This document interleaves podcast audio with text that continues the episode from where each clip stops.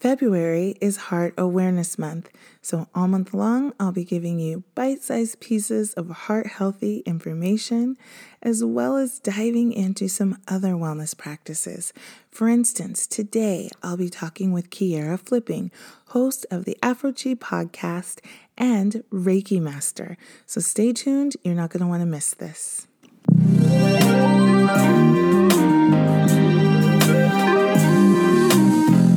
You're listening to the Purple Stethoscope. I am your host, Devyn Nixon, family nurse practitioner. None of the information in this podcast is sufficient nor intended to diagnose your personal medical issue, but there's a lot to learn, so let's start the show. Hey guys, welcome back. Um, we have a new Super Bowl champions. That was such a good game. I'm not going to say the winner just in case somebody is listening who DVR'd the game and hasn't seen it yet, but really, really good game. It is February, which is Heart Awareness Month. And I don't know if you guys know this about me, but cardiology is absolutely my jam. I love the heart. It is just so fascinating, so much that goes into it. Um, there's the structure with the chambers and the valves, there's the electrical conduction, there's the tubing, the vascular system. Um, it's just the pump itself, it's just so fun. As much as I'd love to geek out on you about all the questions that we still have about the heart, despite all that we know about it, I want to keep this simple. And I want to keep it simple because there is so much information out there. And it can be really hard to, you know, sort through what is good information and what is not good information. So let's just keep it simple. The American Heart Association actually has something that they call Life's Simple Seven. And Life's Simple Seven are seven things that we can do for better overall health. They include getting active, managing blood pressure, controlling cholesterol, eating better, reducing blood sugar, losing weight, and quitting smoking.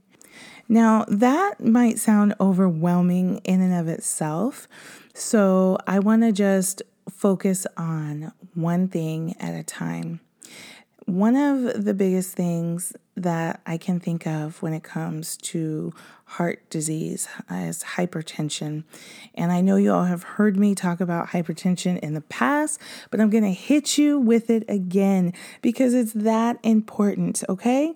In 2017, new hypertension management guidelines came out announcing a goal blood pressure of 130 over 80. Now, as long as I can remember, it was 140 over 90 to confirm a diagnosis of hypertension. That all changed, making nearly 50% of the population hypertensive. You heard me right. Um, that is kind of a crazy thing to think that one out of two people in uh, the United States probably has hypertension. So, what do you do to get a diagnosis. What are they going to do about it? There can be a lot of fear about going into the clinic and being diagnosed with something new and given medication. I'm going to do my best to take some of that fear away. Okay? So, if you're one of the 50% that has hypertension, the number one thing you want to do is get data. So I love the Omron upper arm blood pressure cuffs. They run about $50 over the counter.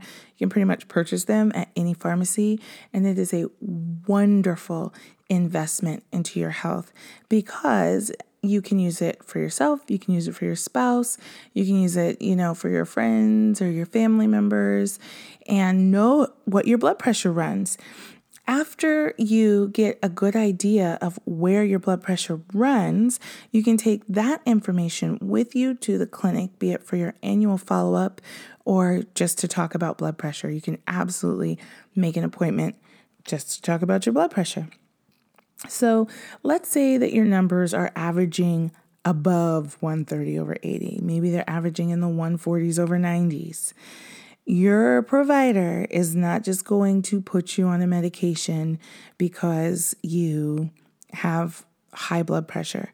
Most of the time, they're going to review some lifestyle changes, some dietary modifications, and give you some time to work on it. Three or six months, three to six months is about the average for that before having that follow up appointment. So, what are you working on? Well, you're working on lowering dietary sodium that's going to be found in your processed foods. If it's in a bag, a box, a can, can live on a shelf for more than a week, it probably has preservatives in it, and preservatives equal sodium. So the more you can eat fresh, the better. Okay. Other things um, would include what? Getting active, moving your body eat fresh and dance, uh, make a new playlist, get down in your living room, in your bedroom, go for a walk with a friend, put on some music or a podcast, slap some sneakers on, and just get to stepping, okay? Um, quitting smoking will definitely help bring your blood pressure down. So will decreasing alcohol intake. Um, so there's a lot you can do in that three to six month period to work on getting your blood pressure down before medication is ever brought up. Now, when, if, I shouldn't say when, if medication is brought up later, if you're not able to get your blood pressure down to goal with lifestyle modifications alone, uh, you're in good company because there are quite a few people, present company included, who, despite our best efforts, still have to take some medication to keep our blood pressure uh, under control. And uh, taking pills is no fun. I'll be the first to say that. There was definitely some trial and error in what time of day works better um, how they make you feel. Just getting to know yourself on a medication is, is not a super fun process, but I guarantee it beats having a debilitating stroke. I guarantee it beats having a heart attack. I just, these are things that, you know, it's got to be some give and take, right? Um, I think I was 12 years old the first time I saw someone who had had a stroke. It was my great aunt, and I um, couldn't wrap my mind around that to save my life, probably because I was 12. But even now, I sometimes sit and think, wow, what if all she needed was some medication for her blood pressure? Now, we are trying to be forward thinking up in here. We're trying to be positive, but sometimes we learn from the past. And that is something that I will always carry with me, knowing that um, hypertension has affected my family severely. Uh, kind of gives me some motivation to keep it together, to, to stay on the medication I've been prescribed, to keep moving my body, to keep striving to eat well because I have a lot of big plans and I don't want my plans getting cut short by some illness or event that is preventable. And that's the bottom line. I don't plan on just working till I drop. Uh, no, ma'am, no, sir. I am trying to travel with my fine husband and enjoy this blessing called life. A couple of things that you may notice if you are started on a blood pressure medication is feeling a little more tired, maybe having some lightheadedness if you go from sitting to standing really quickly, and cramps in your legs, especially if you get on a diuretic, a thiazide diuretic like hydrochlorothiazide, also known as HCTZ, or chlorthalidone.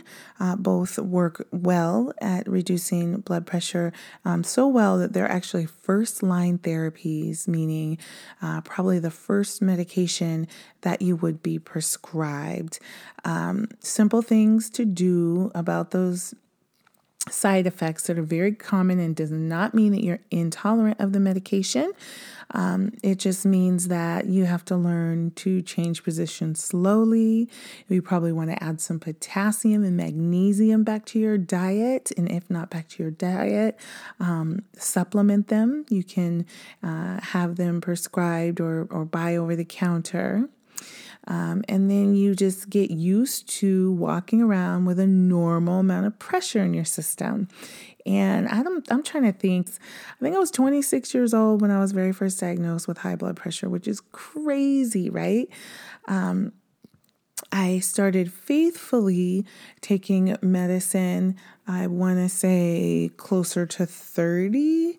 Um, I just always thought that I could, you know, lose a little more weight or do a little of this or a little of that. And, you know, so it took me a long time um, to grapple with the idea that I was mortal that I am mortal.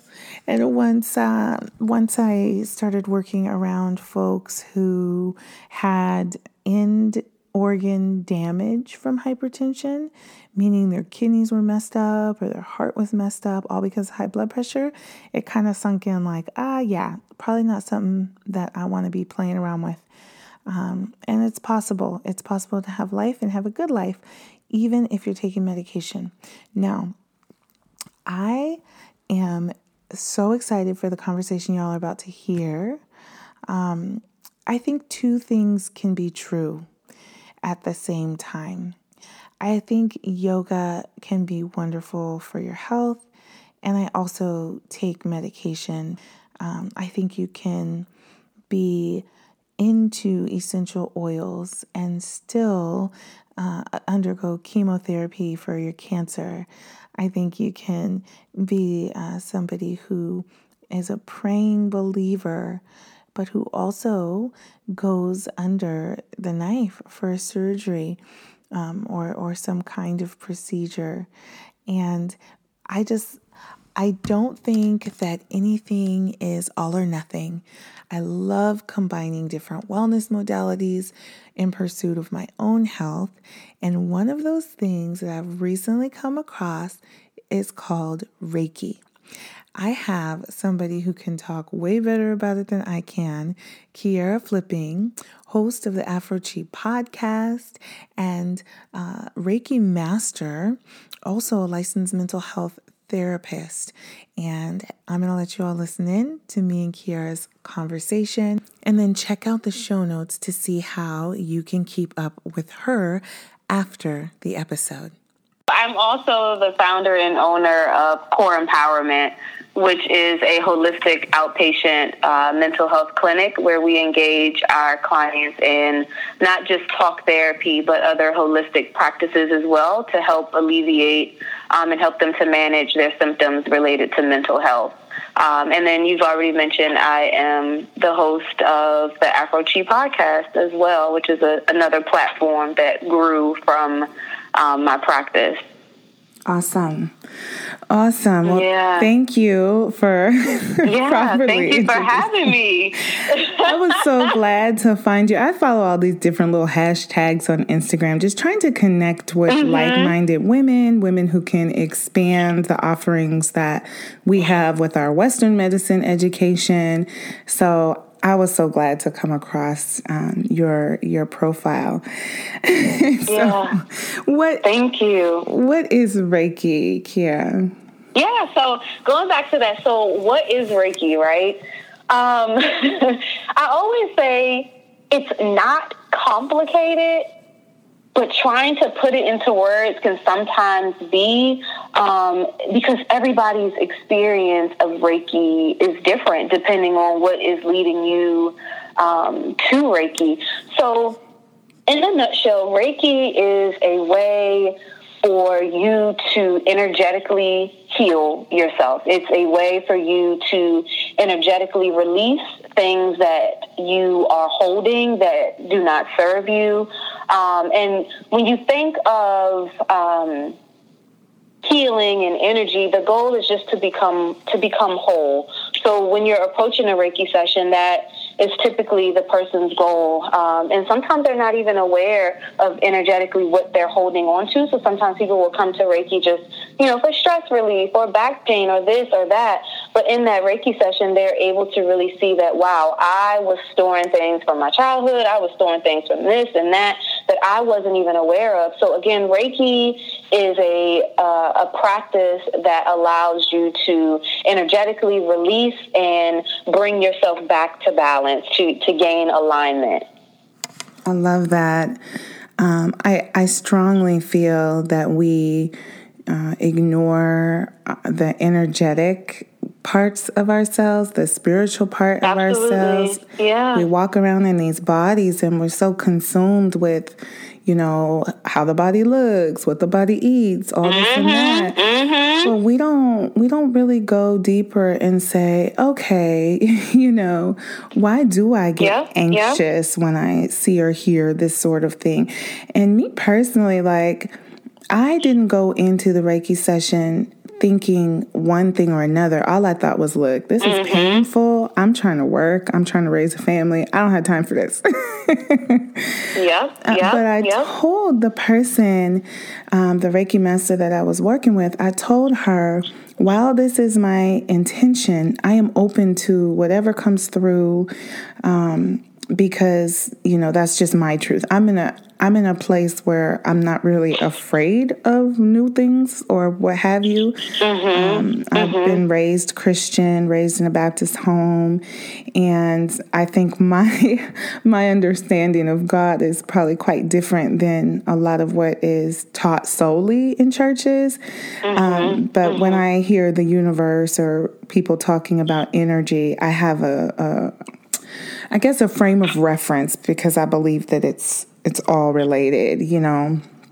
So she was telling me stuff that I was like, "Oh, y'all just you just been waiting for me to come through."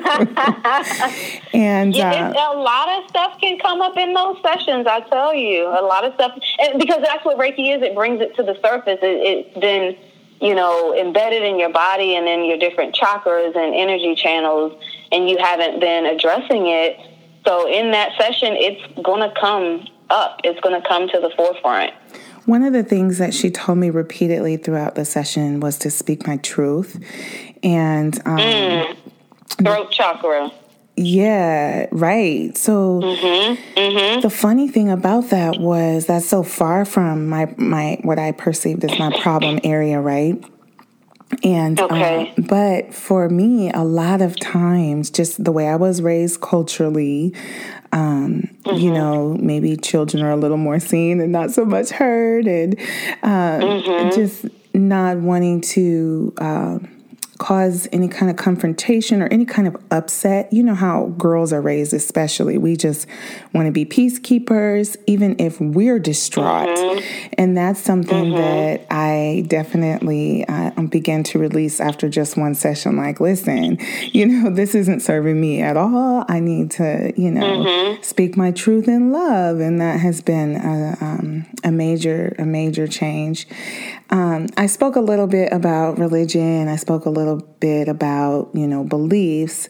I'm curious what Reiki is not. Well, I'll start by saying just that Reiki is not a religion. Um, I think a lot of people may assume that, um, but Reiki is not affiliated with any sort of religion. Um, another thing that people sometimes wonder is is Reiki uh, hypnosis or hypnotherapy? It's not that.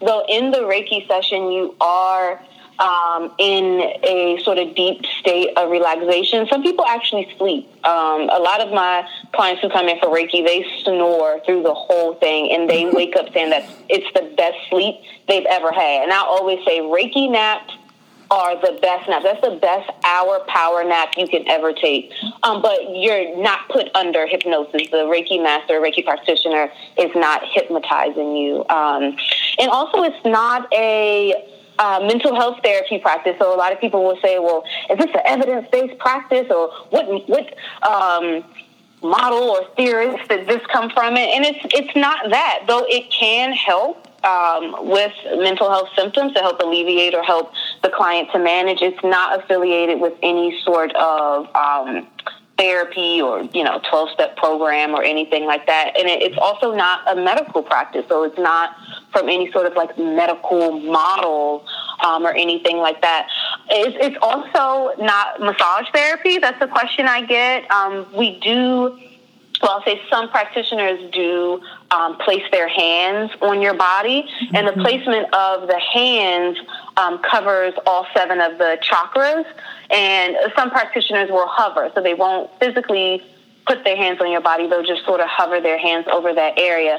but the placement of the hands is, is very gentle. It's just a light placement of the hands. There's no um, deep tissue pressure or anything like that. Um, it's also not acupuncture. So though we are uh, covering with our hands a lot of those points where the acupuncture, like needles, will go. We're not using any needles at all. Um, and the client is fully clothed. I do recommend that my clients take off their shoes. Um, but other than that, you are fully clothed through the whole the whole experience. So that's just a little bit about what Reiki is is not. That's awesome. Um, I have to ask because you are yeah. a therapist as well, and mm-hmm, were a mm-hmm. therapist first. What drew you yes. to Reiki in the first place? Yeah, that's a great question. So I have been practicing in the mental health field for what are we in 2020? It's probably been like nine or ten years, somewhere between nine and ten years.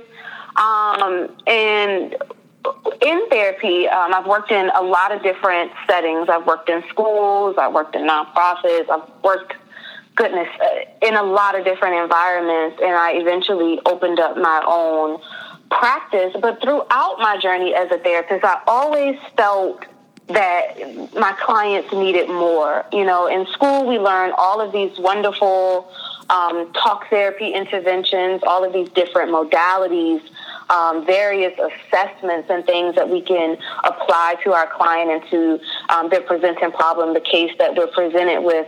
But I always felt like my clients needed a little bit more. And I started to get down on myself and, you know, just kind of judging my therapeutic abilities, um, primarily because a lot of my clients, you know, they would come for weekly or biweekly therapy or what have you. But when they would come back, I still felt and they still felt that there were things unresolved. So, yes, we talked about things through therapy. Yes, there were interventions used. Yes, they had homework and, you know, and they were able to push through a lot. But I could still feel that some, like they were still attached to whatever trauma or issue or transition they were going through. And I started talking to uh, my father about it and just kind of you know voicing to him how I was feeling as a as a clinician and just wanting my clients to truly heal, right? Because in therapy and mental health, you'll heal the you'll you'll heal the word uh, cope. So we want to help you cope with this or help you cope. And I'm like, I don't want to help my clients. Help cope. me punt I this help thing. Them heal. Yes. Yeah, like I want to help them get over, forget coping. Like yes. let's get through this. Let's work through this. Let's heal through this. Let's so free. I'm on the phone. My dad just yes. So I'm just on the phone, just venting about it. And he was like, you know, have you ever heard of Reiki? And he had mentioned it to me a couple times, but I never paid much attention to it, but I kind of got to a breaking point. Like, all right, I'm sick of this. I really need to help my folks heal. So I was like, let me just Google what this Reiki thing is my dad is talking about. Um, so I Googled it and I was like, all right, this, this looks interesting, but I don't really know. Like, is this really real? So I went to a Reiki level one class and I was mind blown from right. the experience um, to actually feel and be in tune with energy. Yes. And in Reiki level one, the beauty about it is you learn to feel and become in tune with yourself and with your own energy. So I held on that, for that to that for a long time, and I started using Reiki for myself um, to personally heal through my own stuff because I'm human too, right? Right. So I used it for me. And then I started expanding and offering it to family and friends and just hearing what they were reporting. And I was like, all right, cool. I got to offer this to my clients. Yeah. So I kept going. I got my Reiki level two, and then I eventually ventured and got uh, my advanced or master uh, level Reiki certification. So that's really what drew me to Reiki. I was looking for a way to help my clients move past coping and really get to the element of healing.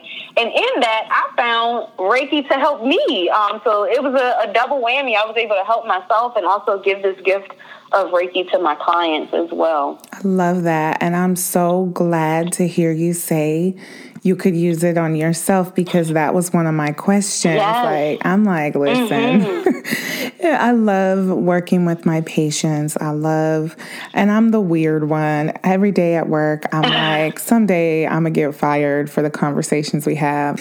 You know, I end up talking with people about all kinds of things. And the interesting mm-hmm. thing is, as a nurse practitioner, I do do a physical exam.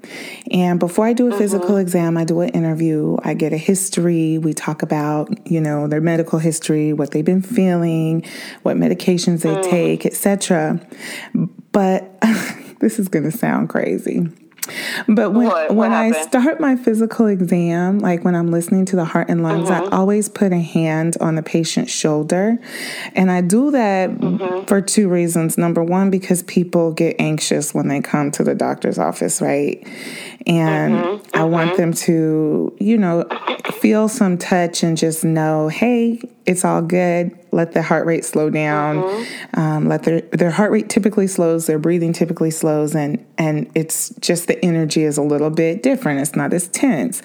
But I also feel, mm-hmm. I feel like there's an intuitive piece to that because what Absolutely. I may not have gotten from the interview um, becomes a lot more clear with with um, the physical exam, and even just just touching a person or being that close in their space. You know, when somebody has a stethoscope on you, they're they're pretty much in your bubble. mm-hmm, mm-hmm. And so I've I've often thought about that and often I have conversations with people where we move from the physical and the health and all of that and talk about, you know, other things, spirituality and, mm-hmm. and, beliefs and, and how we're really doing. And and we end up crying a lot of the time. I get flowers and cards yeah. later, but it's like who goes into the clinic and thinks they're gonna end up crying with somebody. Um, but you know, you make a good point. The, what I hear you saying is the mind, body, spirit connection is all connected. How can you come in for a physical and talk about the body without incorporating the mind and yeah. spirit. It's it's all interconnected. Yeah, it absolutely is interconnected and I'm just loving the fact that you know people like you and I who are, you know, traditionally trained can also uh-huh. incorporate other practices and, and other ideas into the evidence based work that we do because therapy is evidence based. Mm-hmm, mm-hmm. Nursing Absolutely. practice is evidence based, but we can also mm-hmm. hold space for some of these um, other adjuncts to therapy and mm-hmm. healing. I am um, I'm curious how long it took you to go from this journey and, and shout out to your dad. Oh my gosh, I'm a daddy's girl too. Yes. And I just love how fathers are just like, listen, check this out. Yep. not not forcing anything, but but look into it, okay? Mm-hmm. Yeah, he kept hitting it every now and then. I'm like, let me Google and see what Reiki is. What mm-hmm. is this thing? Mm-hmm. And how long did it take you to go from your level one to your master? Is there is it like a program or is it like a self-paced thing for people? Um yeah, so for me it took me a year. Okay. Um and it's not set up in a way where you go um like you enroll you enroll in reiki training and it just takes you through one two and 3 uh-huh. you have to sign up. So a, a reiki master or reiki trainer will typically set up different level trainings throughout the year. So, like for me, I offer levels one, two, and master, and I, I spread them out over the years. So you can take Reiki one and maybe three or four months later I'll take Reiki two. But sometimes people aren't ready for level two yet. Right. And they'll say, okay, Kierrah, I'll skip this level two. And the next time you offer level two, I'll catch it that time. And then they'll come to that two.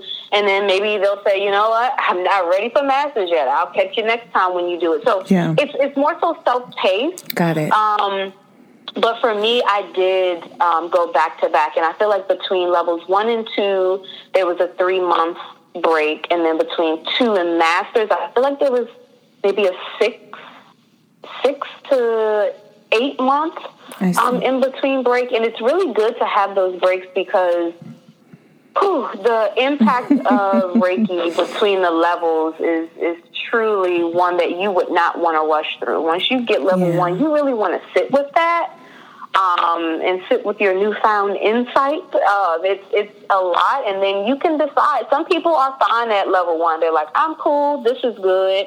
You know, and then when you're ready to increase your practice, there's level two. And then again, there's the master's training, and that's really set up for those who maybe have a desire to um, deepen their practice of Reiki or maybe teach Reiki to others, be able to attune others. So that's really what that um, training is set up for. I see. But for me, it took me about a, about a year. And it's all in person, correct? Like there's not a online I deal. have, yeah. So I have heard of people getting their Reiki training online. I've heard of it. I personally got mine in person. I personally offer all of my trainings in person. I see. Um, I did have somebody reach out who was already level one that got their level one online and wanted to come to my level two. But I, I do know some people offer it online. I see. I see. So, Mm-hmm. can you give an example? Um, and and I understand patient privacy, so I'm I'm not asking sure, you sure. Mm-hmm. to be specific. But can you give an example of how adding Reiki to therapy helped a client, or um, cli- how it helps clients to get to the next layer of what it is that they're dealing with? And I, I'll tell you this. I've tried mm-hmm. therapy multiple times and I get frustrated because mm-hmm. I don't want to just talk about my problems. I don't want to just sit here and mm-hmm. rehash and talk about these things that are difficult. Like, I want tools. I want, like you said, I don't want to cope. I want to get free. So, do you have any examples of how Reiki took therapy to the next level for your clients? Yeah, absolutely. So I can give a, a, a general one. Just a lot of our clients that we see are dealing with some sort of trauma, right? So let's take a client that is dealing with some sort of sexual trauma. So she'll come in, she will receive probably some form of talk therapy, a, a trauma informed CBT, or, you know, work through some um, group therapy and things like that, or individual therapy in regards to her experience of, of trauma, of sexual trauma. So that's her verbally processing it. Um, that's her mentally as well, getting through that experience. But on an energetic level, the body does not forget. You know, the body remembers what the mind forgets. So you may think, oh, yeah, I'm over it. I went to therapy. I pushed past it. I'm good now. I'm better. But my stomach hurts all the time, or I'm dealing with um, um, Crohn's, Crohn's disease, or, you know, I'm dealing with some type of abdominal something, you know. So you're verbally saying, you know, you're over it. You went through therapy about it, but your body energetically is, has still stored that experience. So when you add Reiki on top of traditional talk therapy, that's what I'm talking about. Taking clients from coping Yeah. with their their traumas, their issues, to now healing. Because and I'm not going to take anything away from therapy. I'm a therapist first. I truly believe in therapy, but I also believe as clinicians we need to provide our clients with another means, another way to move away from coping to healing. So when she then adds Reiki on top of that trauma informed CBT that her therapist is helping her through, she's now able to release that traumatic experience energetically. From her root chakra, her sacral chakra, her chakra, her solar mm-hmm. plexus, all of that. And what I have seen in my clients is that they come in and they're talking through issues, but because we're a holistic practice, we ask for health. We want to know how are you doing health wise? Are there any physical ailments you're dealing with? you. And nine times out of ten, I can tell you, Devyn, come on. what they talk about they're going through physically with their health, I'm able to pinpoint, yep, it's that chakra, it's that chakra, yep, uh huh, it's connected to that. Like I'm in my head, like with my little chakra chart, drawing the line. Yep. So again, when you add that energy healing piece to that talk therapy, clients are able to release. Sometimes clients come into Reiki and, and they'll they'll cry. And yeah. that's a sign of energetic release. Sometimes their body may twitch or they'll move in a certain area where that chakra is opening Girl. and literally releasing what the body has Ooh. stored there. So I've had reports from clients that have gone, you know, have alleviated symptoms um, in regards to their physical health issues. Because they're again talking through it but energetically releasing it as well. Because when they get up and they get get from your couch and get in the car, yeah, they may feel like, "Oh, I'm glad I could get that out," but my stomach still hurt though. Right. Like you're still holding on to everything we just talked about. Yeah. So yeah, it's just been a blessing wow. to really see clients heal. Mm-hmm. It, it's just been mm-hmm. amazing. I have to say, on the flip side of that, from the medical mm-hmm. end, same thing. I um I work yeah. right now. My day job is in a cardiology practice. I love cardiology. Uh, mm-hmm. I'm every bit as much scientist as I am dreamer. and um, there is a condition called cardiomyopathy. And basically, what mm-hmm. happens mm-hmm. is the heart muscle gets weak because mm. um, for several different reasons. There's several different things that can cause cardiomyopathy, but stress is one of them. And so when we mm-hmm. get these people who tend to have no um, past cardiac history, or they're fit, or they're young, or they just don't fit the mm-hmm. model, you know, mm-hmm. they're not alcoholic, they're not obese, they're not hypertensive, they don't have sleep apnea, but suddenly their heart stopped functioning well and they got really short of breath and came to the hospital, which is typically what happens. Mm. Folks can't breathe, heart's not pumping while they come in. And so I see them and follow up in the clinic mm-hmm. and I always, you know, have to ask, okay, tell me what was going on in your life the 6 months yep, leading yep. up to this. And I have heard stories about caring for dying parents. I've heard stories mm. about children being on drugs. I've heard, you know, patients will talk about all these different things, becoming the caregivers for a grandchild, you know. So mm-hmm. here they mm-hmm. are living their nice retired life. Now they got an 18 month old to look after yeah, and all yeah. the things that go with it. But just like you, and it's really funny with the men, with the men, um, they will look at me and it's almost like they hold this gaze for a moment like why are you asking me this don't nobody ask me how uh-huh. i'm feeling nobody's asking you know but after that moment here comes the story and so I just, I think that's also why I was so excited to find you and looking for this because I'm like, there is more to this. There's more to it than Absolutely. just pills and potions and, mm-hmm. you know. Mm-hmm. Um, but yeah, just like nine times out of 10, I'm telling you what. And it's wild because we have a system that will send you to 13 specialists. You can mm-hmm. get all the way to mm. sur- uh, on a surgical table you know, yeah. for uh, one of my favorite um, terms when it comes to surgery is exploratory. You know, you can mm. end up on the surgical table for an exploratory abdominal surgery, like, you know what, we can't figure this out, but we're just gonna go in and look and see what we find. Yeah. I mean, come on, we can do mm. better than that. Before we get to that point, we yeah. can take a step back and say, all right, what's going on in our lives? You know, mm-hmm. um, if the physical is always, you know, yeah.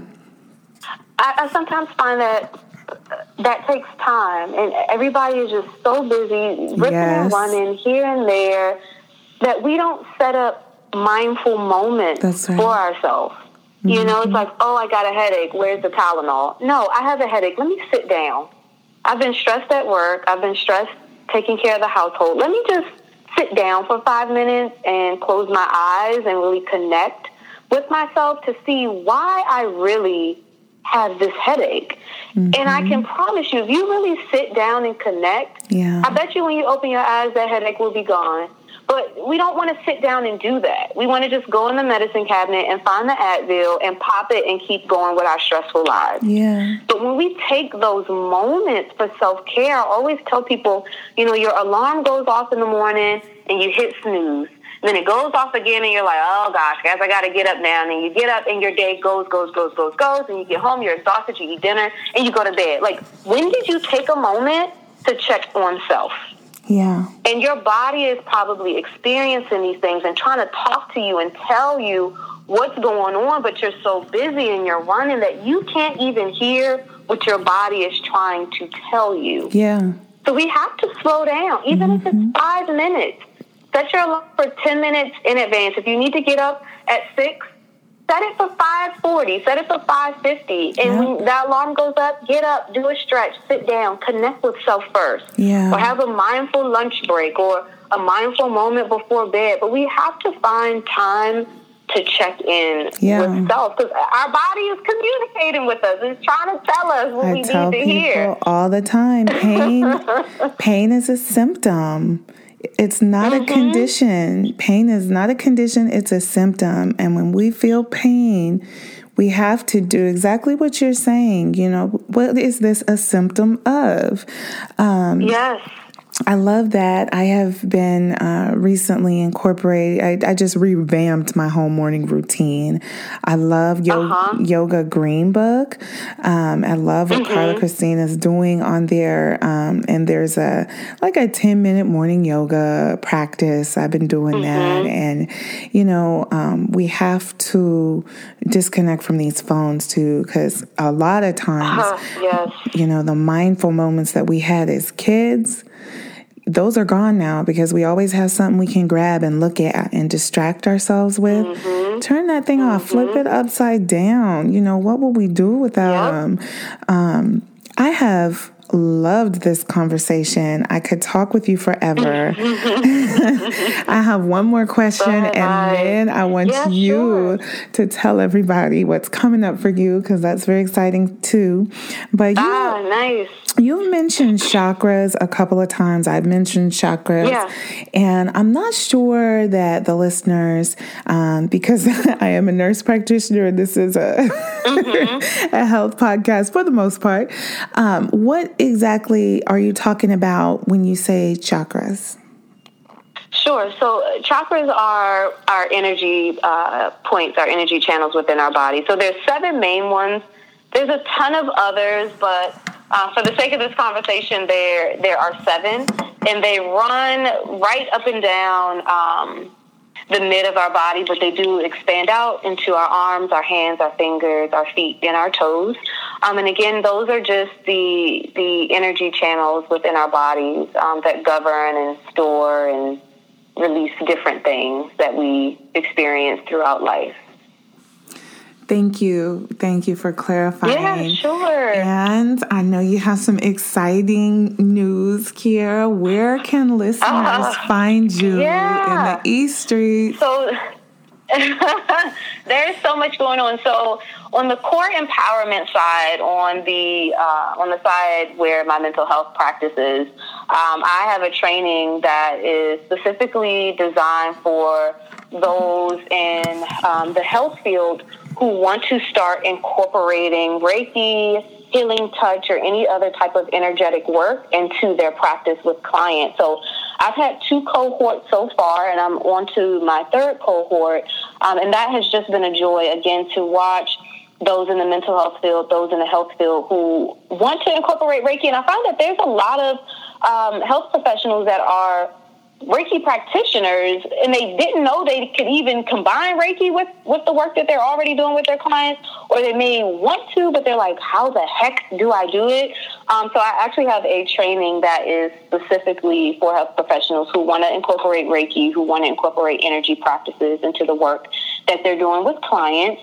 Um, so that's exciting. That is coming up on the private practice end.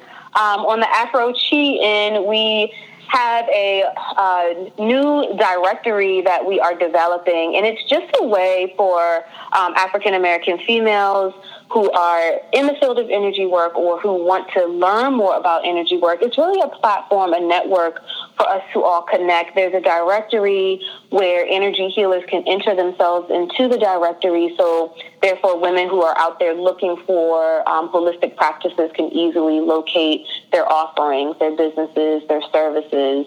Um, and then, of course, there is the Afro Qi podcast, which yes. I am super, super, super excited about. um, the guests are amazing. And on the podcast, we feature um, African American female healers. And when I say healers, like there are there is so much to talk about in regards to healing and energy work. So that podcast is really to highlight the different work that these women are doing and how specifically energy healing is set up to really benefit black women. So grateful so for you.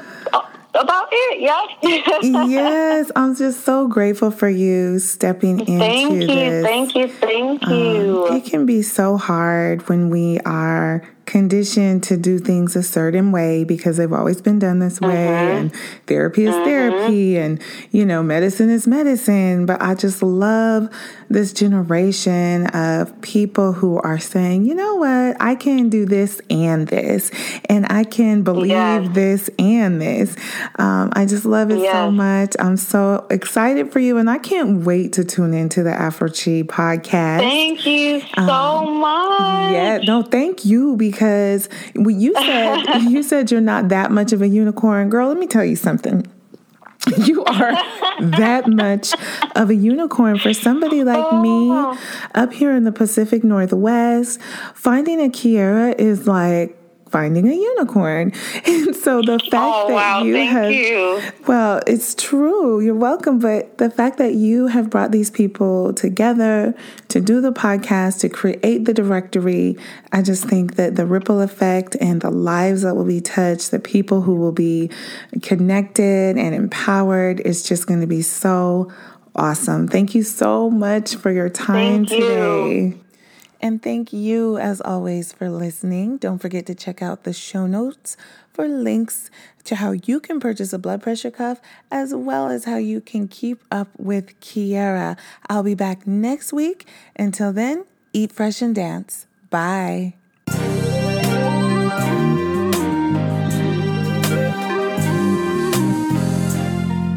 You for listening to the Purple Stethoscope. I'm your host, Devyn Nixon, family nurse practitioner. You can find me on social media at D the NP. That's on Twitter, Facebook, Instagram, and now Patreon. If you liked what you heard, go ahead and share this episode and then head over to Patreon to see how you can further support this work.